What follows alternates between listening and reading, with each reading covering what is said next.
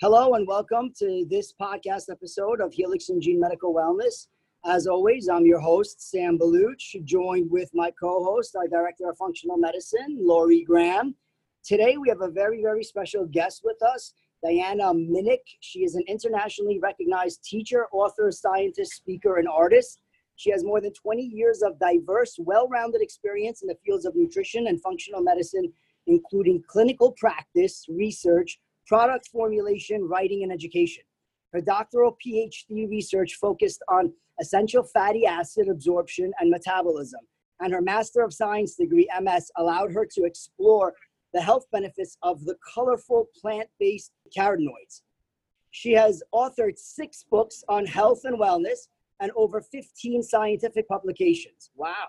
Currently, she is faculty for the Institute of Functional Medicine and the University of Western States. She has developed an online certification program for health professionals so that they can apply the color coded seven system of full spectrum health in their practice. Her lectures are heard by patients and practitioners throughout the world. Dr. Minich's passion is teaching a whole self approach to nourishment, bridging the gaps between science, spirituality, and the art of medicine. Wow, that is some introduction. Welcome, Dr. Minich.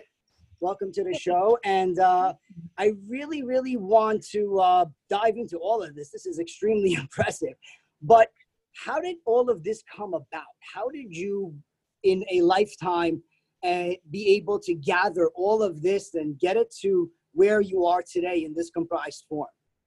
Yeah, I think um, I knew what I wanted to do from a very young age. And it started with a health nut mom that I had so when I was nine years old, I had a mom who was very cutting edge, and we didn't have a microwave. We couldn't eat sugar, and this was in the age of Wonder Bread.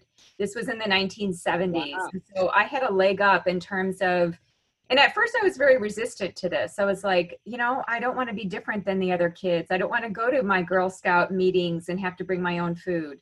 So from a very early age, I kind of knew what was going on from the side of nutrition then when i was a teenager i had my own health issues. I had reproductive issues i had gut issues and i tried to figure it out with science you know going into at that time we had encyclopedias we didn't have the internet. So i was poring over encyclopedias trying to figure myself out going to the library.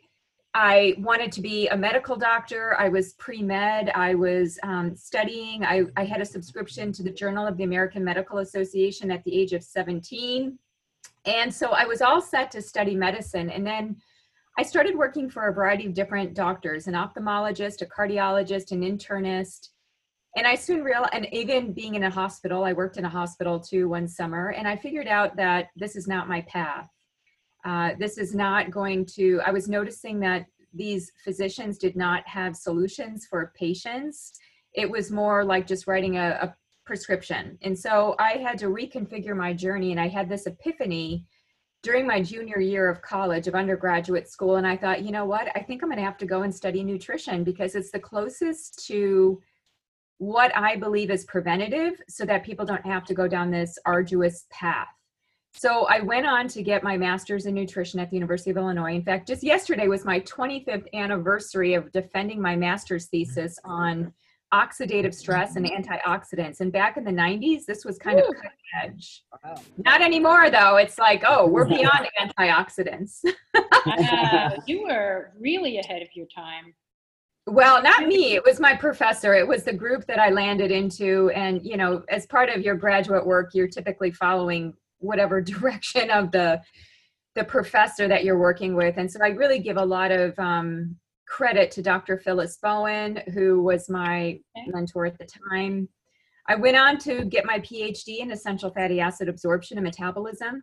And when I was done with all of that research, I realized that, you know, science is only as good as you put it into action. It can't remain just a publication sitting away on a shelf somewhere so I started to, uh, I began working at a, um, a large food industry, a large food manufacturer, thought I could get in and change the system. After three years, I realized that was not my path, and I moved away from that and went into working in the dietary supplement industry. So I began working with Dr. Jeff Bland in 2003 worked with him for about 10 years. So I was really entrenched in that whole industry of supplements, of education, of clinical trials.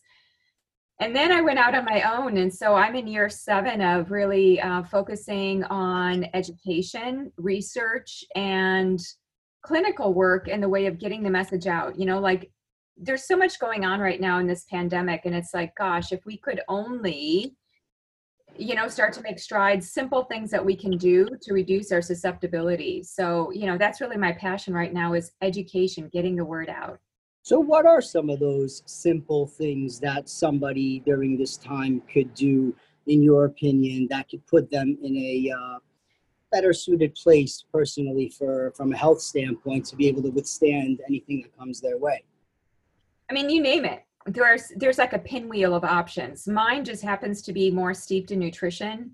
So one of the things we were talking about before we got online was that I'm giving a pre- uh, presentation, a 15 minute presentation to congressional staff this Thursday on eating the rainbow and giving them a toolkit, a rainbow tracker, a, a handout on why eat colorful foods. Sometimes I think we just have to start with the basics. Yeah. I think we all realize that, I mean, eating well doesn't have to be rocket science. It doesn't have to be expensive. It doesn't have to be inaccessible. You know, why should we have to go off to spend lots of money at a high price clinic when much of our health is determined by what we're eating and what we're doing every day? So, my focus has been more on nutrition, but anybody with passion around any area could start up that mountain in any different direction, whether it's physical activity, sleeping better, um, when you sleep better, you eat better, you think better, and you make better decisions. When you eat better, you sleep better, you make better decisions. So it doesn't matter which path you choose. It's kind of like choose the one you have most receptivity to. No, that's great. Actually, you know, that's that's brilliant because just the way you framed that, because in our work, and most of our work is really done through shifting people's relationship with food, helping them lose weight by cleaning out their diet, and, and gaining some connection to food with, you know, not being afraid of what they put in their mouths to eat healthy. And you're so right that every person comes with a different place where they're comfortable starting and some people are you know they dive into the food and other people when we start constructing some of the other pillars whether it's sleep whether it's exercise whether it's stress management we realize that all these things are so important. But you're right whichever way in is going to connect to somebody as people that are really hearing our patients which is what functional medicine is really based on anyway is really listening and, and holding our patients as center, that that's so true in our everyday experience. So I love that you that you said that that way. I really love that. So I wanted to ask you a question, Dr. Minich. You know, I, I hear in your words and studying a little bit um, about a couple of the books that you wrote, I hear a lot of energy and spirituality and a lot of connection of that world to food. Um, you know, for me, my passion is philosophy, theology, spirituality, and metaphysics, other than fitness. So that's when I where I spend a lot of my space in my reading, meditations, and studies. And you know, you hit a couple of things on the head as we look to do with our work. Is you know, you said the word simplicity, right? Like, how do you make it simple, and where is this most simple place to start? So, you know, the colors of the rainbow is something that I think everybody can connect to and you know can understand. It's something that everybody knows actually exists. So there is a different level of energetic connection with the physical person and the rainbow. So it's a good way to get them to open their ears and listen.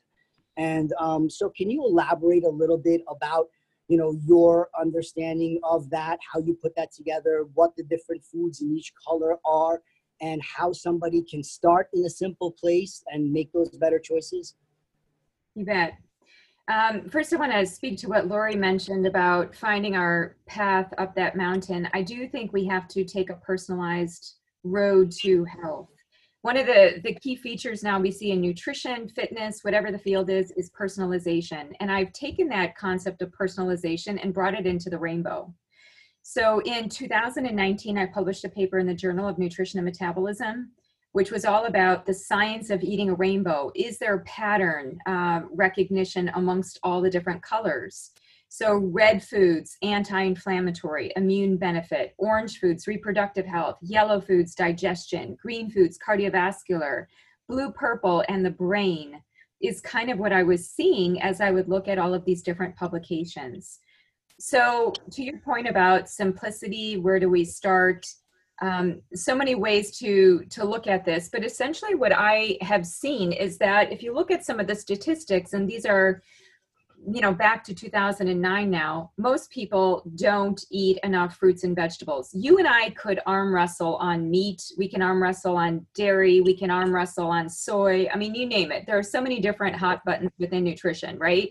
And i could give you and cherry pick as many studies on dairy pro and con you just give me a side and i can find the studies for you whereas what we cannot arm wrestle is that of whole unprocessed fruits and vegetables and plant-based foods that doesn't mean that I'm wedded to a dietary dogma, like you've got to be vegan or vegetarian or paleo or keto. In fact, I'm very much, you know, I, I, don't subscribe to any particular dogma. The, the only thing I can see is the common denominator, the bedrock that holds all of us together is that of plants. Whether you are a meat eater that just eats plants um, by way of your daily eating, or you're somebody who only eats plants, it doesn't matter. It's just like pick it and and bring in more plants because that's what we see the science science leaning towards and of those different plant-based foods nature has an intelligence there's a system out there is what i subscribe to i call it a color code. I call it the color code of plants. And as part of some of my graduate work i was introduced to some of these colorful compounds like carotenoids orange and yellow and red.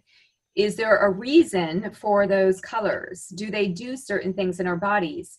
And when I was studying these compounds in 1995 ish, from 1992 to 1995, yeah, we were thinking, oh, they're just all the same. They're antioxidants, they help your body with oxidative stress. And now in the 21st century, if we track that literature, what we see is that no, there's a lot more there.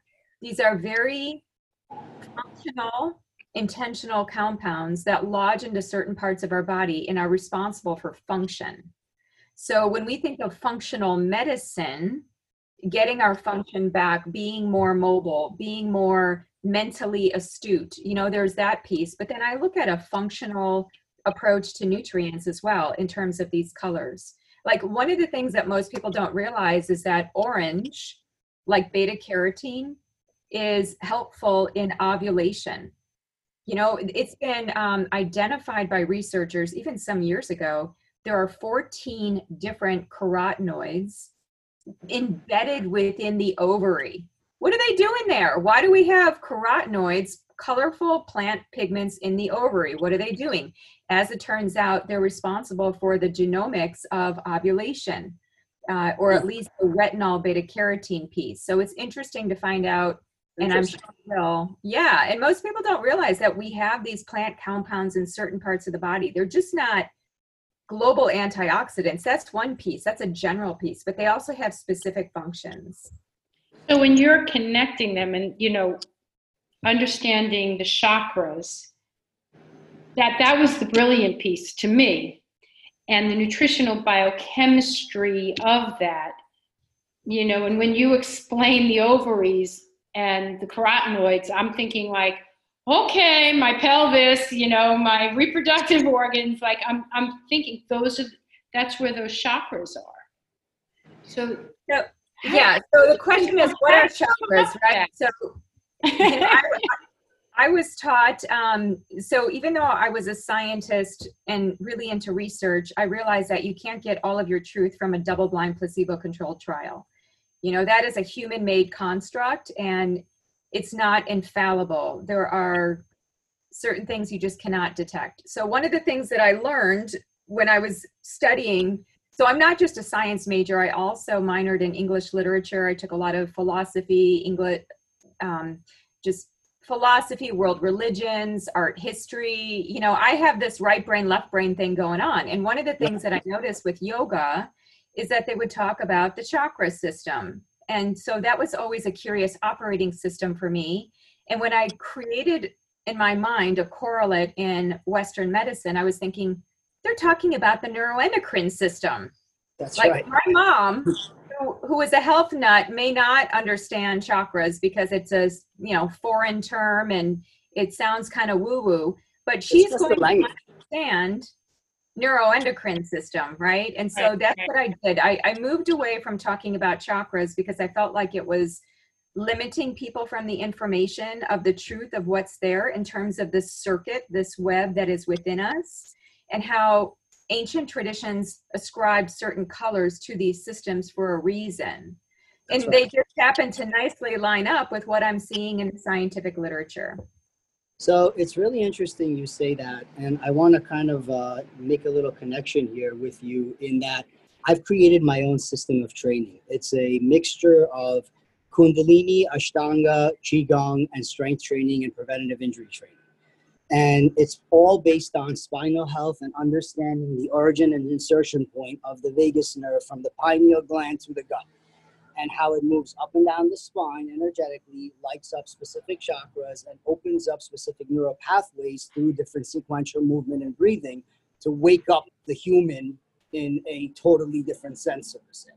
Love it. And and what that is is that you know when you talk about the simplicity right and and how you don't talk about the chakras i don't either for that same exact reason and you're the only other person and I guess it's your science background because I, like you do, go back and forth between the science and the spirituality. And what connected it all for me was that science is only as limited as what the human brain can accomplish and put terminology for, whereas spirituality is something that can be limitless and open. However, it doesn't kind of supersede science yet because the only way we can understand it is by putting it in terms of you know scientific language so people can actually understand what's happening. So what I did was I took the human body and connected people mentally through these movements to what they all know that they already have, which is a human body, the organs, the nerves, and you know the lymphatic system,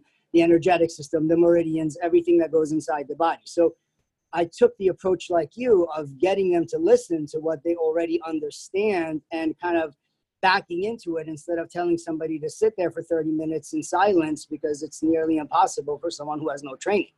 So, in that connection, where I really wanted to ask you a question about your work was you talk about the different colors that light up within you know these food systems right where do you see how they connect like the combination of these foods and how you can kind of not individually have each color that must be eaten, but in terms of portion ratios and how one will affect the other for different purposes. Um, has it gotten there yet, or is that something that you know is in the near foreseeable future? So you're speaking more to the energetics of food. Yep. So there there are two layers in which I see patterns of food. One is the color code that I've been speaking to, which is more the functionality of pigments. Mm-hmm. The other layer is the energetic properties of food. So let's just take the root chakra, which is connected to the adrenals, to stress response. So I connect in protein protein as a macronutrient supports the adrenal glands. It helps to stabilize blood sugar. It gives us a sense of safety and security. It grounds us. It is our physical body. Everything you see with me right now is protein.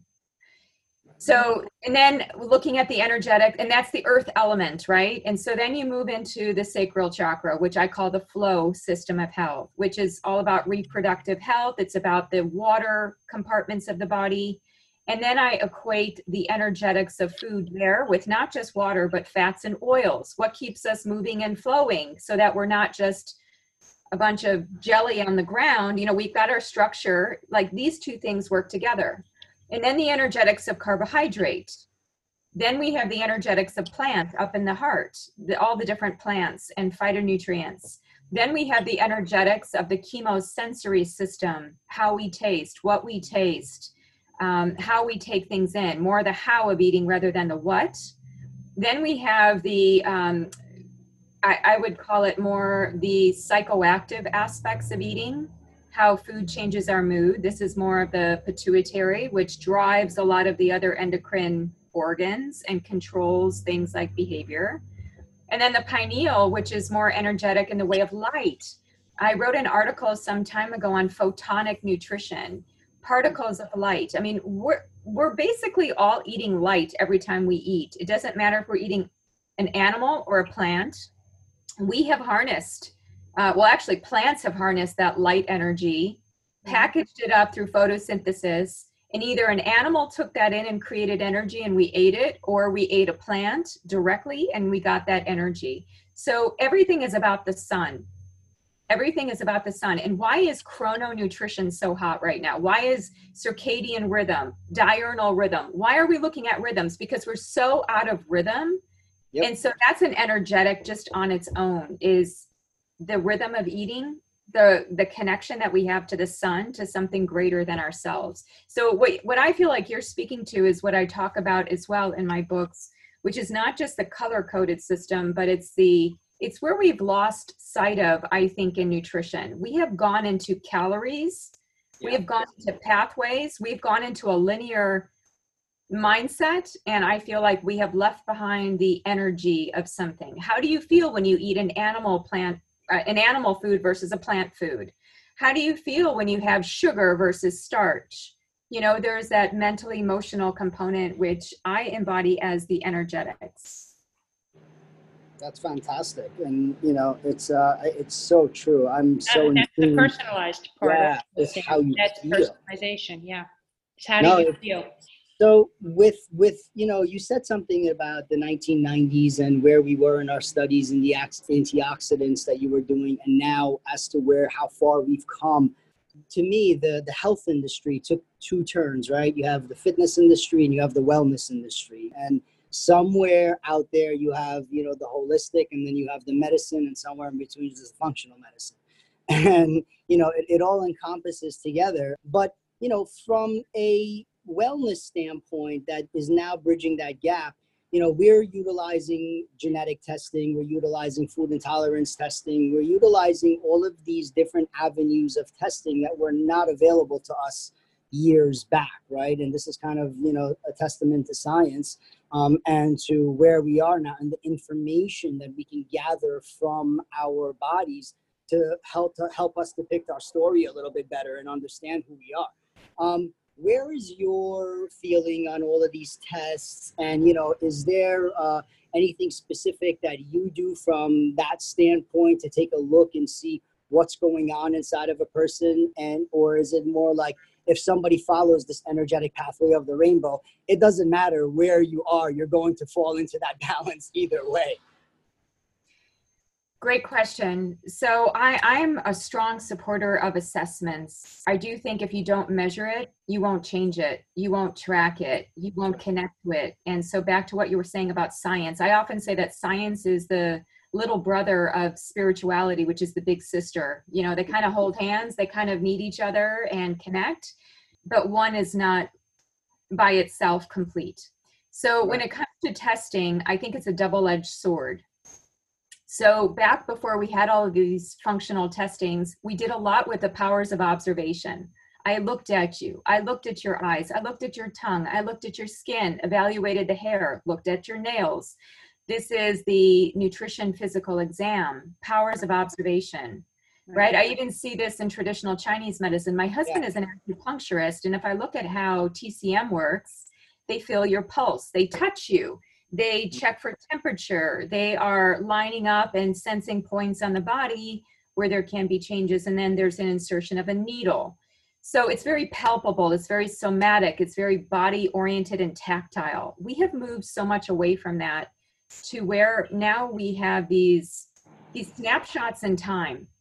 These snapshots in time. So it's it's not that i disregard functional testing because i think it's, an, it's a very important piece but where practitioners have taken it i would almost say could be dysfunctional where we say like okay we we have this lab test and let's do this this this this supplement but we have to remember that this is a snapshot in time that uh, depending on if that woman is a pre um, menopausal woman and she's cycling, she's going to have different antioxidants at different times of the month, different sex hormone levels at different times of the month, which will drive different lipids, which will drive different um, functions and different body systems.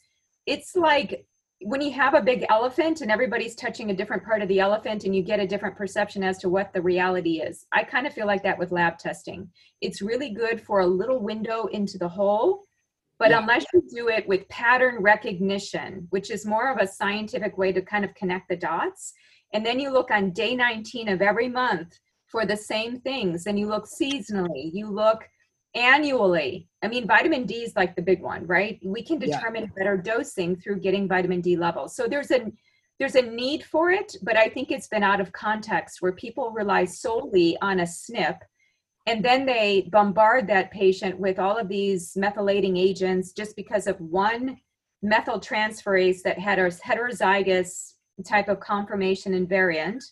Hmm. And then you start to see side effects, and you think, oh, maybe it's just a, a, reaction of getting their body back into balance. Well, maybe not. Maybe there's a little bit more there. So I think the best of all worlds is to take subjective assessments tapping into what the patient actually thinks, mental, emotional aspects, how do they feel, going with the symptoms, powers of observation, which we have lost and we're not using to the fullest capacity because we're not actually spending a lot of time with patients for the most part in the true kind of the mainstream medical system, which is not the true system. It's the where we need to correct. And then there are the functional tests that I do think add value. Genetic variants are also valuable but we need a big story of the patient. We can't just have a little piece of that patient and then make huge extrapolations.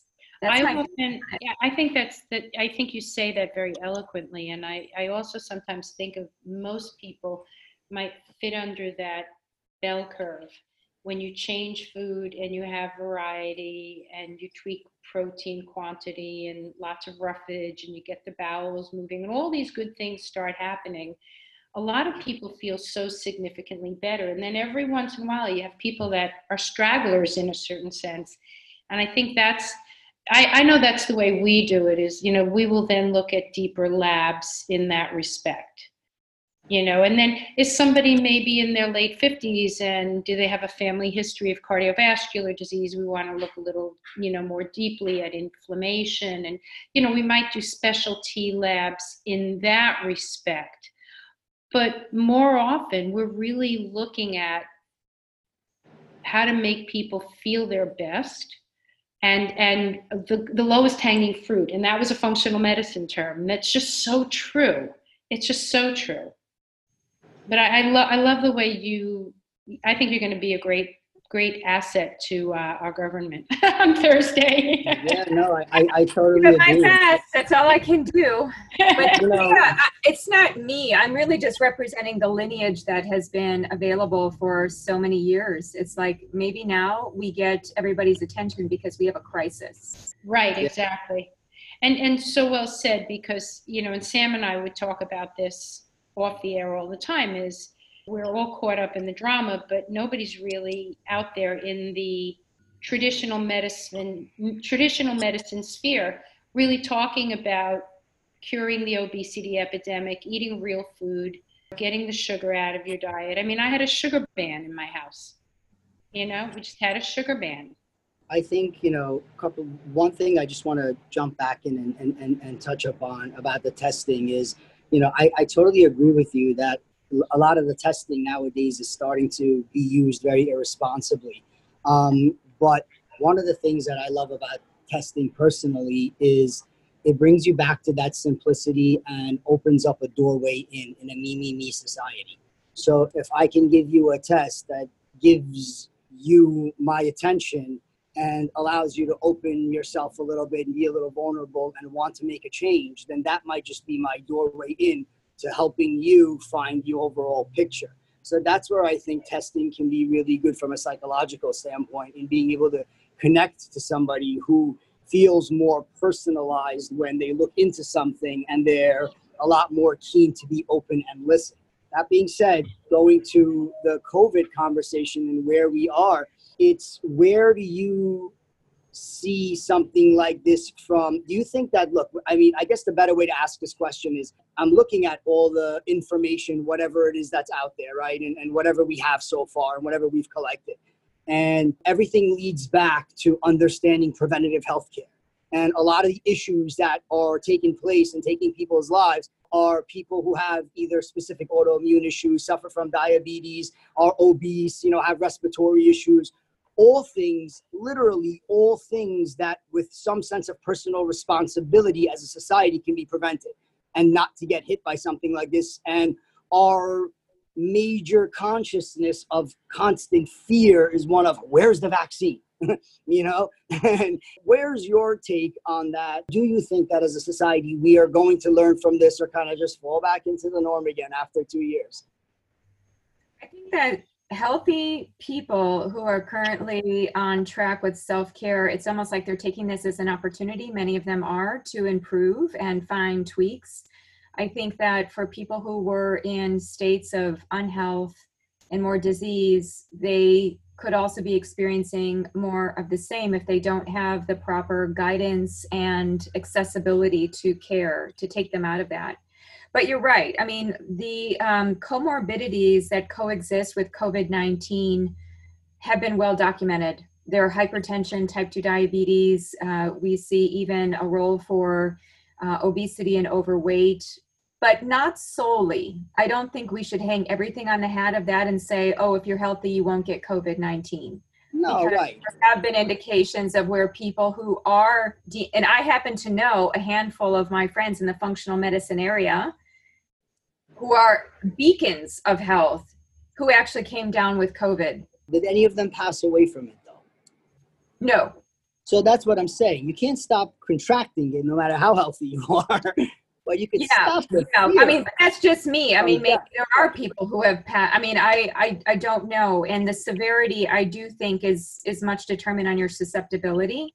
So I think we have to keep that. I mean, we only can control what we can control. So our locus of control right now is to get on board with our immune system, to take as best care of ourselves. I mean, quite honestly, this is such a gift that we can be at home. We can right. sleep in.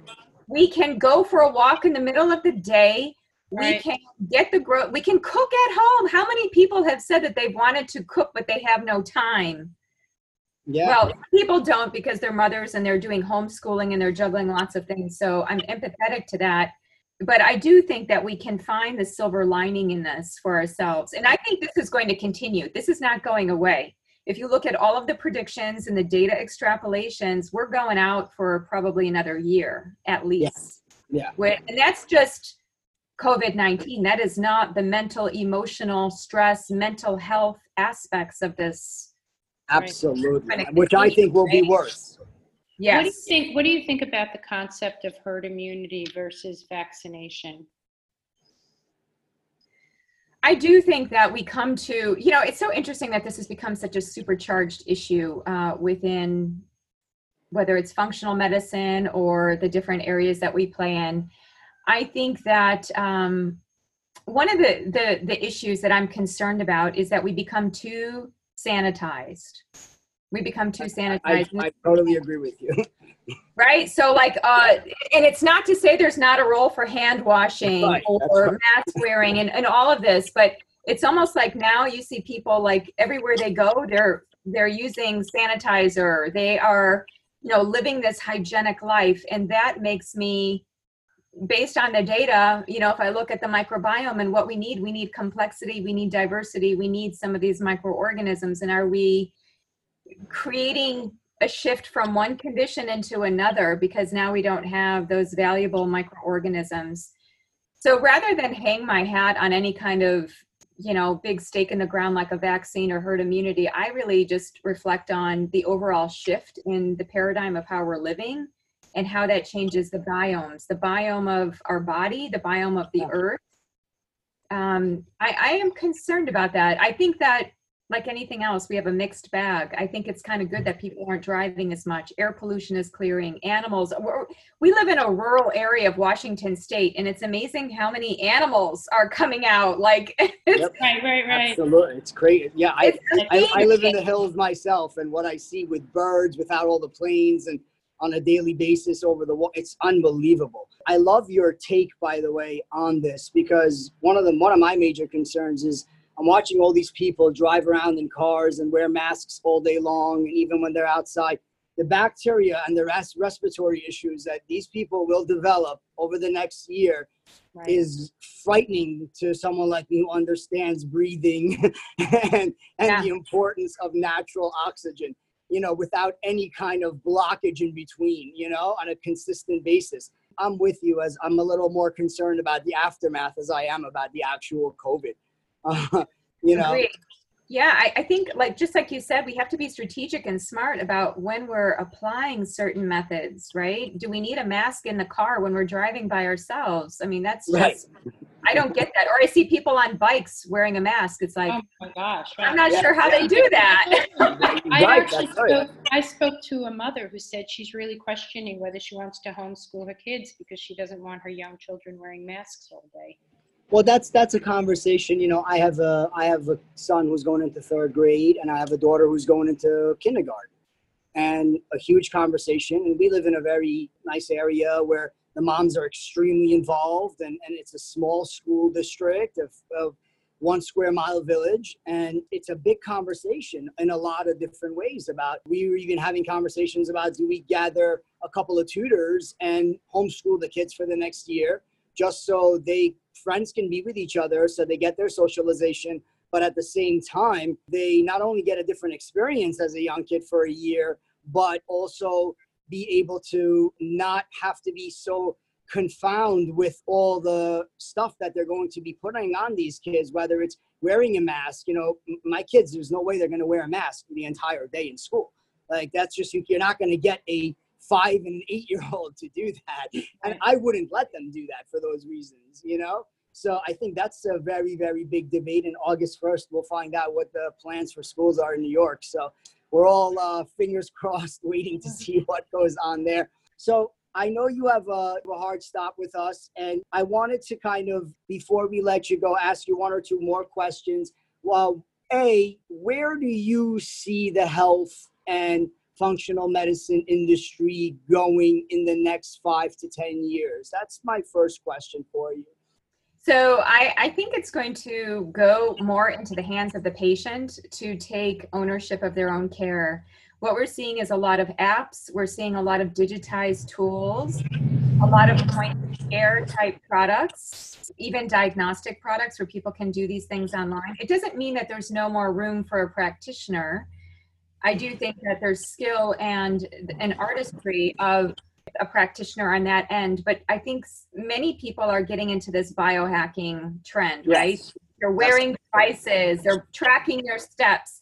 I think um, people are going to realize at some stage that it's less about giving control over to somebody on the outside, whether it's your insurance or a practitioner. It's more about owning and getting smart about what you're doing and again, these things don't have to cost a lot of money. I think people will That's start right. to figure this out out of necessity, especially now with COVID of, oh gosh, you know, I don't have a lot of money. What can I do to stay well? You know, people are going to start getting really creative. So I think in the next five to mm. 10 years, we're going to move down this track of greater personalization and point of care, point of the individual taking ownership of their own health in creative ways.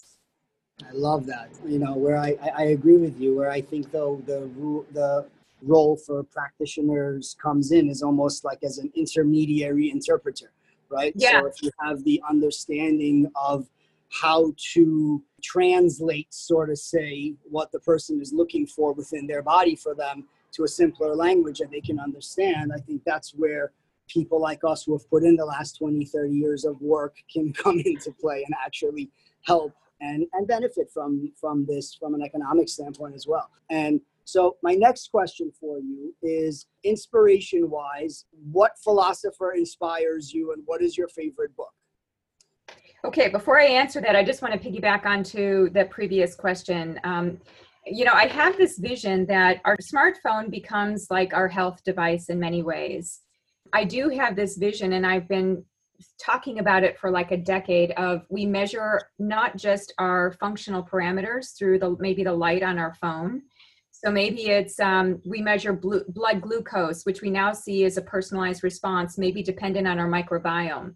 We measure heart rate variability. We measure pulse ox. We, we're already seeing that we can measure a lot of these things. And then we, Yeah. if, if you look at um, Dr. Michael Snyder's work, you know, he had a TED talk on which he measured seven different metrics and he documented when things were going wrong preclinically. He was a- ac- actually able to document when he had symptoms of Lyme and when he was becoming pre-diabetic way before you would have even seen this on a lab report. So i think we're going to get more granular with this. I just mentioned some mainstream tests but imagine you get a subtle energy value or imagine you walk into a grocery store and you scan the apples to find out which apple number one is most nutrient dense number two which apple contains the phytochemical profile that is best for your body not just in general but like best for you so I, I almost live in this sci-fi world. I can't wait until we get into better metrics because I do think that there's a,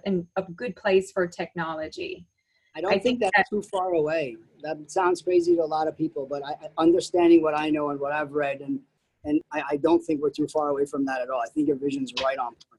They have smart toilets. I don't know if you saw the press release on smart toilets. I don't know if they do everything I would like them to do, like measure fiber and absorption and microbiome adhesion. But wouldn't that be great? You poop Yeah. in the Interesting, you get a sense of what how you just performed on what you ate.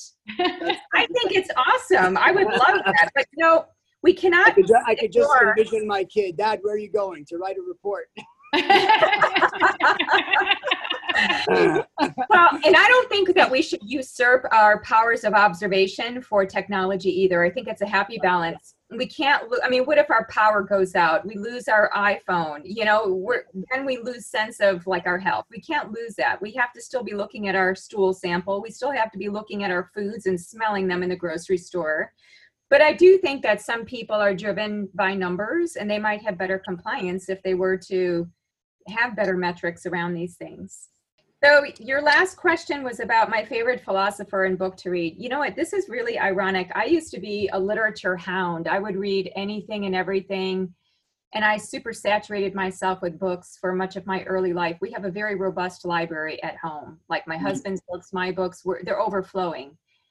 And I feel like since I started writing books, I actually stopped reading them. And I realized that the best guru I have is my own internal guru, and everybody has their own sense of self and authority. And I think sometimes with all of the books and philosophers and opinion leaders out there, it becomes like what I call the SOS, the shiny object syndrome. People always say, they're like, Deanna, where can I go to get this training? Or what about Yeah, this? book?" right.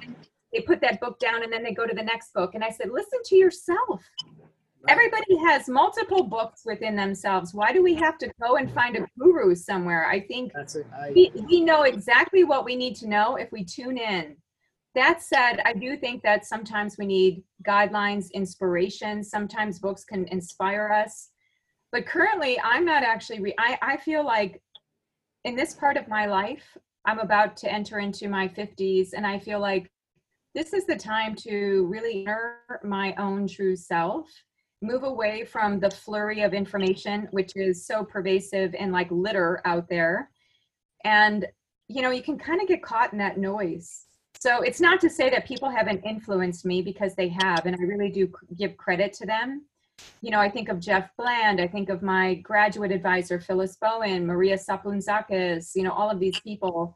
They may or may not have written books but they have impacted my life through my work with them. And so, I mean, my parents, gosh, if my mom had not been a health nut, she's the ultimate philosopher in my life because even now she still gives me a hard time about something. Like she's an authority. so it's like, dang, mom, you just continue to uh, be my my advocate of truth and truth seeking. So what I would say to everybody is rather than spend money to pick up another book and I look at me, I have 6 books and I'm telling people don't buy books, but I do think it's important to read and get educated, but there's a Yeah. certain, certain point of super saturation and analysis paralysis where it's like, okay, now it's time to take a break and start listening to the within. no, I totally Very agree wise. with you. And you know, Very wise. Totally, totally agree. Um, you know, in our household, my wife and I, don't watch the news ever, and we don't indulge our brain into any kind of nonsense. Um, haven't read a book myself in about seven years either. but uh, I will tell you this, I, where I totally agree with you, is books open your eyes to a new way of thinking and language, but they're not going to give you the answer that you're looking for. So if you can continue to open your eyes by viewing how somebody else looks at the world in certain situations, it'll help enhance your brain and your, your level of understanding. But ultimately, like you said, you have to hit a stage in life where you look at the guru within and understand what that speaks to. The last note that I wanted to talk to you about was uh, you said your husband is a acupuncturist and uh, it's interesting because one of the things I would love to personally realize and know more about is in my routine, if is there is a specific way to measure the meridians that I'm connecting to the different movements and patterns. And somebody who understands that world, you know, to a deeper knowledge, you know, maybe can give me some insight, some uh, some help on understanding how to connect that science of it so people can have a language that they can understand better for it. Yes, uh, and there are so many actually really great authorities in that area, right? I think of Lonny Jarrett, I think yeah. of Ted Kaptchuk. I mean, these people have written books on Efrem and Harriet, um, talking about i mean th- there are such incredible ways to get information on the meridians and then also there's there are scientists and researchers that are applying western concepts to meridians now and yes. showing them in, in different ways so it's yep. kind of interesting to see the hybrid model that's evolving as a result of the east west blend i love it so with all that being said um, I love the fact that you have such a great balance uh, of spirituality, science, nutrition, ecology, philosophy, and history. It all comes together with obviously all your accomplishments.